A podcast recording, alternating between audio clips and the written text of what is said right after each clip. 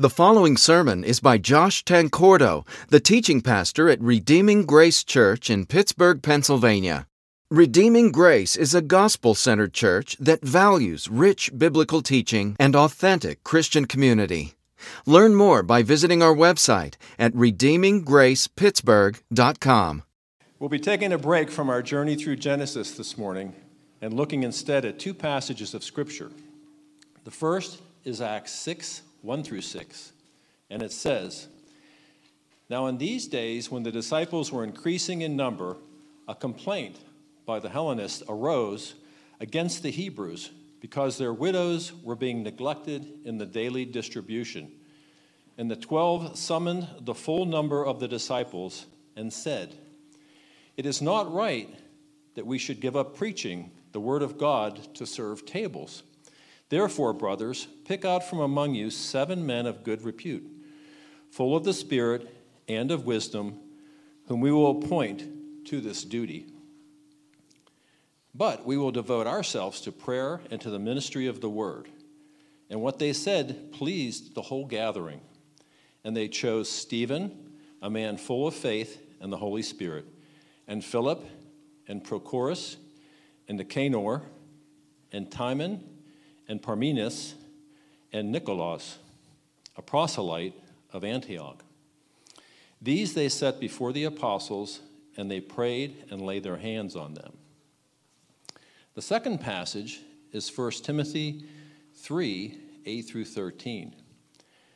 And it says, Deacons likewise must be dignified, not double tongued, not addicted to much wine, not greedy for dishonest gain. They must hold the ministry of the faith with a clear conscience.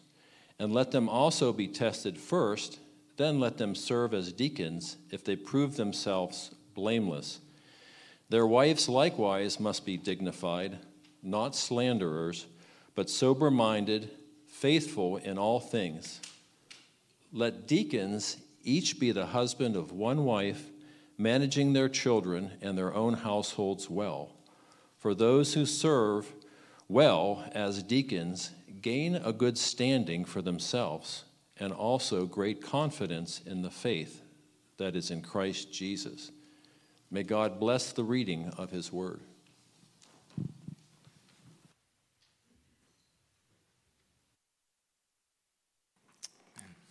Thank you, Joe. Let's pray together. Father, we're taught that the heavens and earth will pass away, but that your words will never pass away, Scripture says. They're eternally true, eternally relevant, and eternally powerful. And so, please, Lord, help us to see the truth of this text and understand its relevance and experience its power. In Jesus' name, we pray. Amen. One of the ways I often like to view the Bible is as an owner's manual for our lives. Um, I'm sure, as most of you know, the point of an owner's manual is to teach us how to operate something or maintain a certain product in the best possible way. So, for example, at our church's uh, oil change event that we had a couple of Saturdays ago, I would imagine that those changing the oil would look at the owner's manual of those vehicles before they would put the oil in in order to determine how much oil that vehicle needed. Because each vehicle takes a specific amount of oil, and it's not good for the vehicle to put too much or too little oil into it. And so, whenever you're doing something like that, it's always a good idea to look at the owner's manual and follow whatever that says because things just work out better when you do that. And uh, as I said, the Bible is a lot like an owner's manual for our lives. So life just usually works better when we live the way God's told us to live in the pages of Scripture. So just think about something like marriage, for example.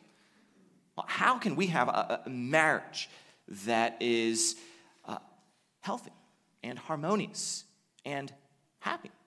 Well, it's by following the, the, the, principles for marriage and for relationships that we find in the Bible.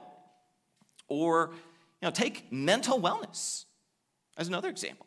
Now, I'm not saying we won't ever struggle with uh, mental health issues if we follow the Bible, but generally speaking, living the way God instructs us to live uh, helps us to have a greater sense of joy and peace and comfort and fulfillment in our lives, even in the midst of challenging circumstances. So things just generally work out better in every aspect of life if we follow the owner's manual. And what's true of our lives individually is also true of the church. Things just work out best when we, as a church, follow the owner's manual and seek to organize the church according to the pattern we find in the New Testament. And one of the features of the New Testament church is that it had two offices. The first office was elders, also known as pastors, who were responsible for being the primary leaders and teachers in the church. Yet there was also a second office as well, one that we haven't yet officially established here at Redeeming Grace, and that is the office of deacons. The Greek word translated as deacon is diakonos and simply means servant. It was a very general term that could be used to refer to any servant in any part of ancient society, but it could also be used in a more particular way to refer to a specific office in the church. So today we might compare it to the term White House. Right? There, there might be a lot of houses that could accurately be described as white houses, right? You might live in a White House, or at least have one on your street. And yet we all understand that there's only one official White House, the one in Washington, D.C. So, similarly, in the New Testament, the word diakonos is sometimes used in a very general way to refer to any servant in society, but in other instances, it's used in a particular way to refer to an, an official servant or a designated model servant, we might say, in the church. And so, since the, New Testament church had deacons, and since our young fledgling church doesn't yet have deacons, we've been thinking maybe we should appoint some. And so that's why we're taking a break from our journey through the book of Genesis this morning, and I'm preaching this message. And as we look at the New Testament, it seems as though deacon ministry originated not long after the church itself was born in the book of Acts. In Acts 6, we read about a challenging situation that the early church encountered. Uh, verse 1 tells us that in those days, when the disciples were increasing in number, a complaint by the Hellenists arose against the Hebrews because their widows were being neglected in the daily distribution. So basically, a certain group of widows in the church was being neglected and overlooked in the church's food distribution ministry. That was the issue. So, how did the leaders of the church respond to that issue? Well, look at verses 2 through 6.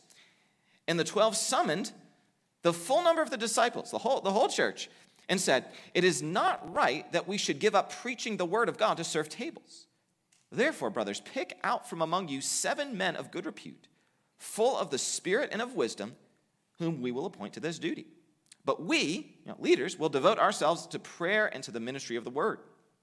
And what they said pleased the whole gathering, and they chose Stephen, a man full of faith and of the Holy Spirit, and Philip, and Prochorus, and Nicanor, and Timon, and Parmenas, and Nicolaus, a proselyte of Antioch. These they set before the apostles, and they prayed and laid their hands on them. Now, one thing to understand about this passage is that the noun diakonos, from which we get the word deacon, is never applied to these seven men or even used in the passage at all. However, the corresponding verb diakoneo is applied to what they do. uh, the apostle state in verse 2 it is not right that we should give up preaching the word of God to serve, right? Diakoneo, tables. So these seven men aren't called deacons per se, but the text does say that they'll engage in deaconing or serving in the church. And also, we have to remember that all of this was very early on in the life of the church. Things were still incredibly fluid at this point, and almost everything was in the process of being developed. So I believe it's best to think of these men in Acts chapter 6 not as deacons per se, but simply as men who engaged in a deacon type ministry. Uh, Proto deacons, if you will. And that's significant because it means there's not really a specific job description for deacons in the New Testament. Now, if we did view these men in Acts 6 as deacons, we might be more likely to conclude that deacons should focus their attention on mercy ministry. But since I'm not really convinced that what we see here in Acts 6 is a mature deacon ministry, I believe the New Testament leaves the question of what deacons should do pretty open. Basically, it's appropriate for deacons to serve in whatever ways the congregation and specifically the elders need them to serve. So it might be a food distribution ministry like we see in Acts 6, or literally any other ministry that's needed in the church. Uh, one principle that I really appreciate from Acts 6 is that the church is free to organize things in whatever way seems most beneficial and to make the most sense given the situation of that particular church in that particular season. As John MacArthur writes in his commentary on this passage, uh, biblical church organization always responds to needs and to what the Holy Spirit is already doing. Organization, he writes, is never an end in itself, but only a means to facilitate what the Lord is doing in his church. So, again, it seems like deacon ministry in the New Testament is meant to be an incredibly flexible ministry that churches are free to utilize and structure as they see fit to meet the needs they currently have. Then later on in the New Testament, once deacon ministry had taken on a more mature form, the Apostle Paul lists the qualifications for deacons in 1 Timothy 3 8 through 12. He writes that deacons must uh, likewise be dignified, not double tongued, not addicted to much wine, not greedy for dishonest gain. They must hold the mystery of the faith with a clear conscience. And let them also be tested first. Then let them serve as deacons if they prove themselves blameless. Their wives, likewise, must be dignified not slanderers, but sober minded, faithful in all things. Let deacons each be the husband of one wife, managing their children and their own households well. Now, one notable feature of these qualifications that should stick out to all of us is that these qualifications focus on a person's character rather than on their giftedness. Character is front and center when it comes to the question of who should be appointed to deacon ministry. And by the way, there's a very important principle in there for all of us, and that is that God cares way more about the kind of person you are than he does about the kinds of things you're able to do. God cares way more about you having godly character than he does about you having impressive abilities. In addition, as we go through these qualifications, Keep in mind that although these are presented as qualifications for deacons, they're also qualities that we should all seek to imitate and to exhibit. The kind of person described here is a model of what all of us should seek to be. So, the first qualification is that deacons be dignified or uh, worthy of respect, as some translations say. Uh, this means they should show a, a certain level of seriousness in their devotion to the Lord. People should be able to look up to them as model servants. In addition, Paul says that deacons uh, can't be double tongued. They can't say one thing to one person, but then turn around and say something different and contradictory to someone else. Instead, they should be truthful and trustworthy in all their interactions. Uh, I really like the way one commentator elaborates on this qualification. He says that a deacon shouldn't be afraid to sell the family parrot to the town gossip. Right? That's a rather memorable way of describing it, I guess. Uh, moreover, uh, deacons mustn't be addicted to much wine. Doesn't mean they can't drink alcohol at all, but it does mean they shouldn't be controlled by it or get drunk on any occasion. Instead, they should be self controlled, um, not only in this aspect of life, but in every aspect of life. Uh, Paul then states that they shouldn't be greedy for dishonest gain. Instead, he says in verse 9, they must hold the mystery of the faith with a clear conscience. Uh, the mystery of the faith is a phrase that Paul uses numerous times in his letters to refer to the gospel. The message of who Jesus is and what he's done on the cross to redeem us from our sins. So, deacons have to genuinely believe all of those core teachings of the gospel, even though they aren't required to be able to teach as elders are required to, to do, they still need to have a solid grasp of gospel truths. Paul then says in verse 10 that they should also be tested first and only be allowed to serve if they show themselves blameless. He then says in verse 12 that deacons need to relate to their family in an exemplary way. And that involves being faithful to their spouse and also managing their children well. And by the way, I don't believe that this means that they have to be married or that they have to have children. Instead, Paul's simply assuming here that most deacons probably will uh, be married and will have children. So he's assuming it, but not requiring it. And uh, believe it or not, these two passages that we've seen, Acts chapter 6 and 1 Timothy 3, actually represent most of the data in the entire New Testament on deacons. Uh, there are a couple of other passing references to deacons in the New Testament, but there isn't really any other substantive teaching about deacons that we're given. And so, based on the limited amount of information we have about deacons, here's what I believe we can say about them. If you're taking notes, feel free to write this down as our main idea. Deacons in the New Testament functioned as model servants who assisted the elders with various forms of practical ministry. Again, deacons in the New Testament functioned as model servants who assisted the elders with various forms of practical ministry.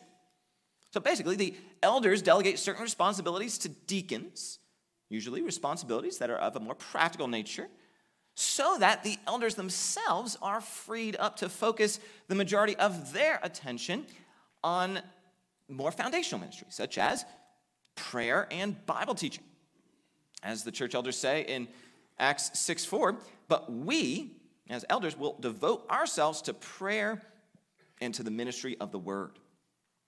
So, the role of deacons is to take care of any responsibility in the life of the church that threatens to distract the elders from their primary responsibility of looking after the church's spiritual welfare.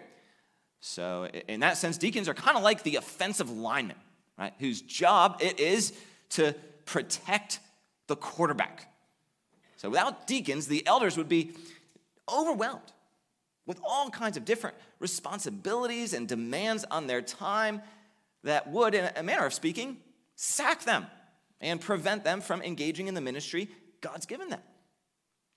And that, I mean, really wouldn't be good for anyone. The elders of uh, the church need to be able to focus their attention on things that are mo- the most foundational, like prayer and Bible teaching. Because just like with a physical building, if the foundation isn't right, nothing else in that building is going to be right. right. The whole structure will be unsound if the foundation isn't laid properly. So it's the job of the elders to continuously make sure that the church is being built on a solid biblical foundation as a means of facilitating all the other practical things that take place. And so deacons have a critical ministry in the church. And as I mentioned, the, the New Testament seems to be deliberately vague about the exact responsibilities deacons are supposed to have so that churches are free to utilize deacons in whatever ways make the most sense for that particular church in that particular season. And for our church, we as elders are still working through uh, and ironing out what exactly we would like deacons to do. Now, part of that depends on who we end up appointing as deacons and what their giftedness is and what their abilities are. Uh, but a few of the positions that we're considering, just as possibilities, would be a deacon of building and grounds, for example, a deacon of hospitality, um, a deacon of finance, uh, a deacon of guest experiences, a deacon of congregational care, a deacon of benevolence, and a few additional possibilities as well. And uh, as we consider specific positions like these, one of the questions that often comes up is whether women uh, can be deacons as well, or what we might more accurately call deaconesses. And you should know there are different views about that, even among those that we would consider to be faithful, Bible believing Christians. And as we think about that question, we have to acknowledge that there's just not a lot of data in the New Testament for us to go off of. So I'm not sure there's conclusive proof either way. However, I would like to argue that the burden of proof is on those who would say that the office of deacon should be off limits to women. So they're the ones who, who have to prove their position. And uh, that goes for any ministry in the church. Like if you want to say that any ministry is off limits to you know, women or to any other group for that matter, then it's on you to demonstrate that from the Bible. So, for example, if you wanted to argue, let's say, I don't know, that a, woman, a woman couldn't operate the PowerPoint for the Sunday morning worship service, then I would say, okay, but it's, it's on you to actually prove that, demonstrate that rule from the Bible, because otherwise, it's just legalism, right? It's not just being cautious. That's, that would be legalism. Trying to enforce rules that aren't clear in Scripture is a form of legalism. So, unless there's clear evidence, not, not an absence of evidence, but, a, but clear evidence in the Bible that the office of deacon should be limited to men, then I believe it would be inappropriate for us to prohibit women from serving in that role. And uh, by the way, that's not just my view personally, but I think all of our elders uh, would hold that unanimously.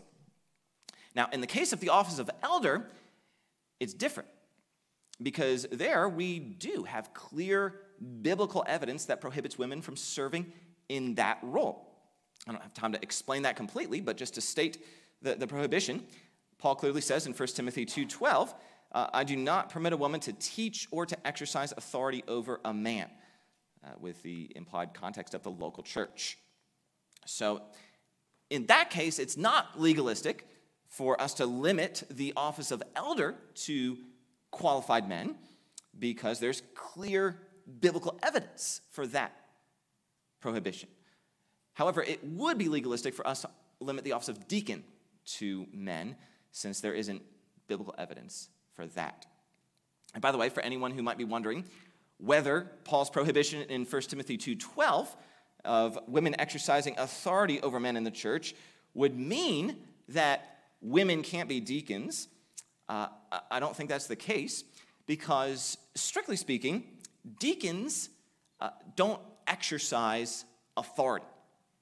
Rather, they simply coordinate and administrate ministry initiatives under the direction and the authority of the elders, right? So the elders are the ones exercising authority, while the role of deacons or deaconesses is limited to carrying out the directives of the elders.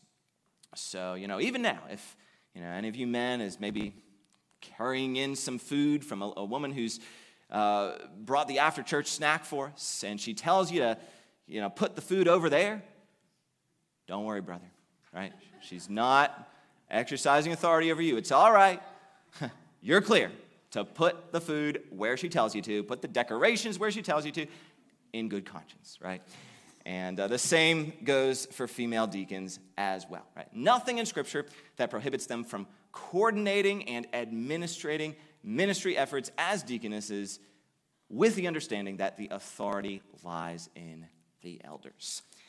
And in fact, not only is there a lack of teaching in the Bible that women should be prohibited from the office of deacon, I would say there are actually some subtle indications that there were female deacons in the New Testament church. You may have noticed as we were going through the qualifications for elders in 1 Timothy 3 that we skipped verse 11. In verse 11, in the middle of Paul's list of deacon qualifications, he says something about women. And the ESV, somewhat unfortunately in this case, translates it this way Their wives must uh, likewise be dignified, not slanderers, not sober, but sober minded, faithful in all things. Right? So their wives, it says. However, it's important to understand that the Greek word translated, translated wives there is gune, which is just the generic term for an adult woman. So a more literal translation would be the, uh, the way the NASB translates the verse, which is that women must likewise be dignified. And uh, that, of course, um, could either refer to a woman who were to women who were the wives of deacons or to women who were deacons or deaconesses themselves.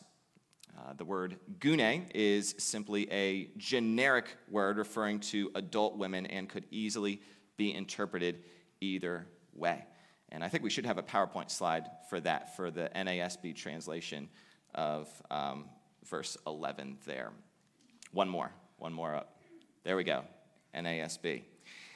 Uh, and so the word gune is simply the generic word, could be translated either way, as you can see in the New American Standard. So, what do we do here? This generic word. Well, we look at the context. And as we look at the context, I believe it's very likely that gune here is indeed a reference not to the wives of deacons, but to deaconesses. And uh, because you'll notice that in the previous passage, as Paul was looking and, and listing the qualifications for elders, that, what didn't he mention? He, he didn't mention elders' wives. So if the office of elders is, you know, we might say a higher office in the church, and Paul didn't mention anything about elders' wives, then why would he mention anything about the wives of deacons? So it would be very strange indeed for Paul to require something for the wives of deacons that he didn't require for the wives of elders. In addition, a widely respected New Testament scholar named Tom Schreiner points out that the word gune in verse 11 lacks any, we're getting a little grammatical here, but possessive pronoun explain that. Even though translations like the ESV insert the possessive pronoun there, right, T H E I R, at the beginning of the sentence, so it reads more smoothly, right, their wives. That word there actually isn't present in the Greek manuscripts. So verse 11 in the original Greek doesn't say their gune, but simply gune, right? Now, if Paul had, in fact, wanted to talk about the wives of deacons, we would expect him to say their wives. That would certainly be a more natural way of referring to them. That's why the ESV puts it in there, because it's so natural. However, Paul doesn't do that. He just starts talking about women without any grammatical attempt to specify that he's talking about the wives of deacons. And then, furthermore, going on to another uh, verse, it's also worth noting that in Romans 16:1, Paul refers to a, woman named Phoebe as a diakonos of the church at Cenchreae. So even though the ESV translates diakonos as servant, we've already discussed, right, how diakonos often has a more particular meaning in the New Testament and often refers to the office of deacon. So translated literally, Paul refers to Phoebe as a deacon of the church at Cenchreae, without any caveat or attempt to keep people from misunderstanding her position. So, again, just to sum up, I know it's been a lot, but to sum it up, right? If you've been zoning out, I know this has been a little dense and meticulous, but to bring it back here, I realize that none of these arguments prove beyond the shadow of a doubt that the Apostle Paul supported female deacons, but um, I, I believe that what we have in the New Testament are simply some subtle indications that there were probably female deacons rather than any definitive proof that there were. However, here's the key. As I mentioned, I don't think I actually need to give definitive proof because I believe the burden of proof is on those who would, um, uh, not on those who would allow female deacons, but rather on those who wish to prohibit them. So I pray that the Lord would raise up faithful men and women to be deacons and deaconesses here at Redeeming Grace. And as an encouragement for those whom God might be calling to serve in such a role, let me remind you of what Paul says right after listing the qualifications for deacons in 1 Timothy 3.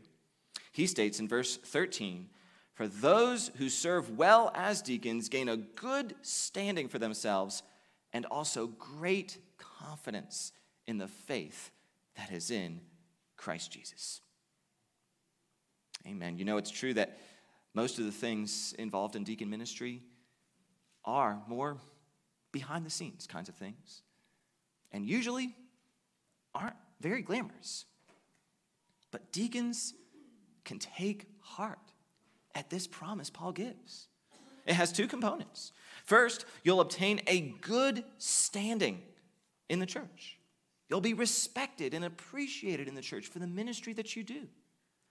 Also, Paul says you'll gain great confidence in the faith that is in Christ Jesus.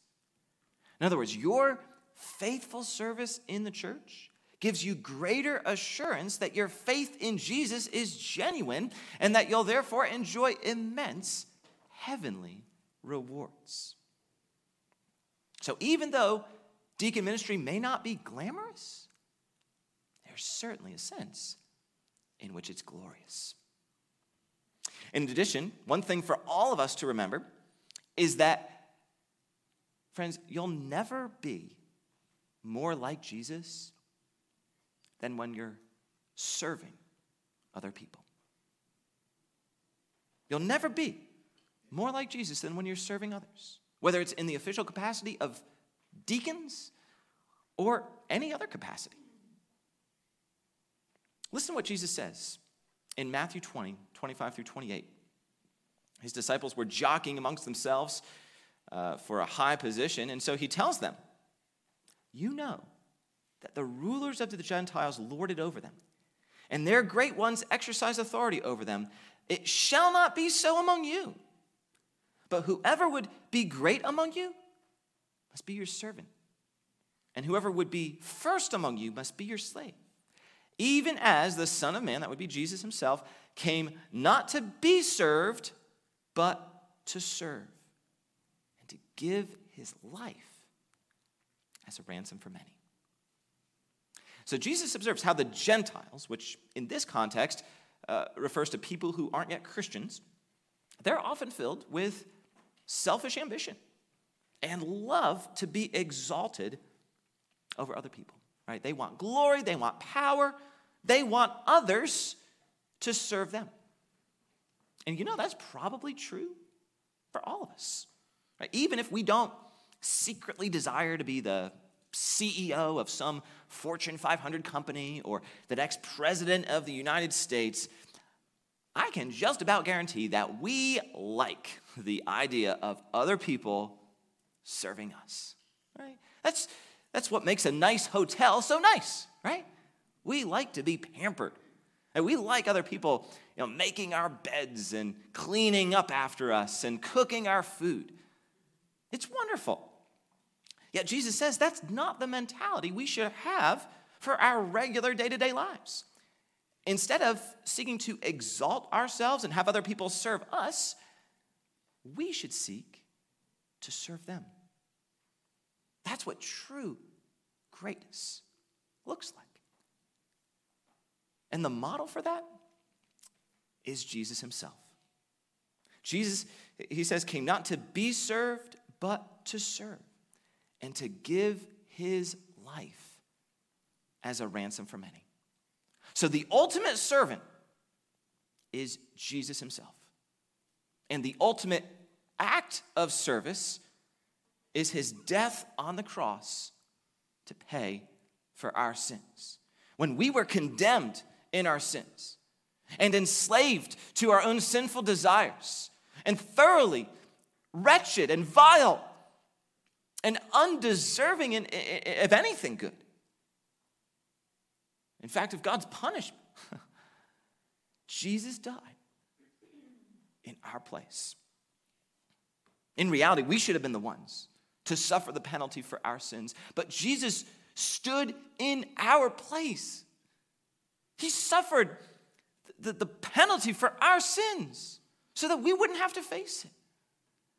Then, after he died, Jesus resurrected from the dead to show that the Father had indeed accepted his sacrifice as payment for sin. And the result is that Jesus now stands ready to save everyone who will put their trust in him as their only and sufficient Savior. Right? He's got his arms wide open, inviting us to do that. And so the ultimate model for deacon ministry is Jesus himself. Of course, Jesus could have come to this earth demanding that we serve him. And that would have actually been entirely appropriate since Jesus, after all, is the Lord of this universe. But he didn't do that. Instead, amazingly, Jesus came, as he says, not to be served, but to serve. And yes, the Greek word behind those words served and serve there is indeed, you might have guessed it, diakoneo. So we could translate this verse as saying that Jesus came not to be deaconed, but to deacon. So, deacon ministry in the church is modeled after Jesus himself. He is the church's first and greatest deacon. And deacon ministry today is all about imitating his example. And of course, we could say the same thing about all of the ways in which people serve in the church.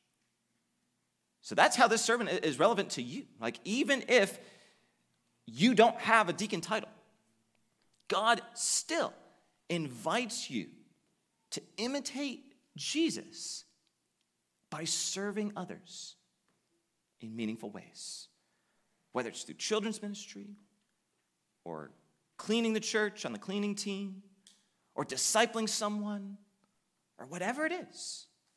Most of these positions usually aren't very glamorous, but they are eternally significant as expressions of worship to God and love for other people. So hopefully we can all make it our ambition to serve one another.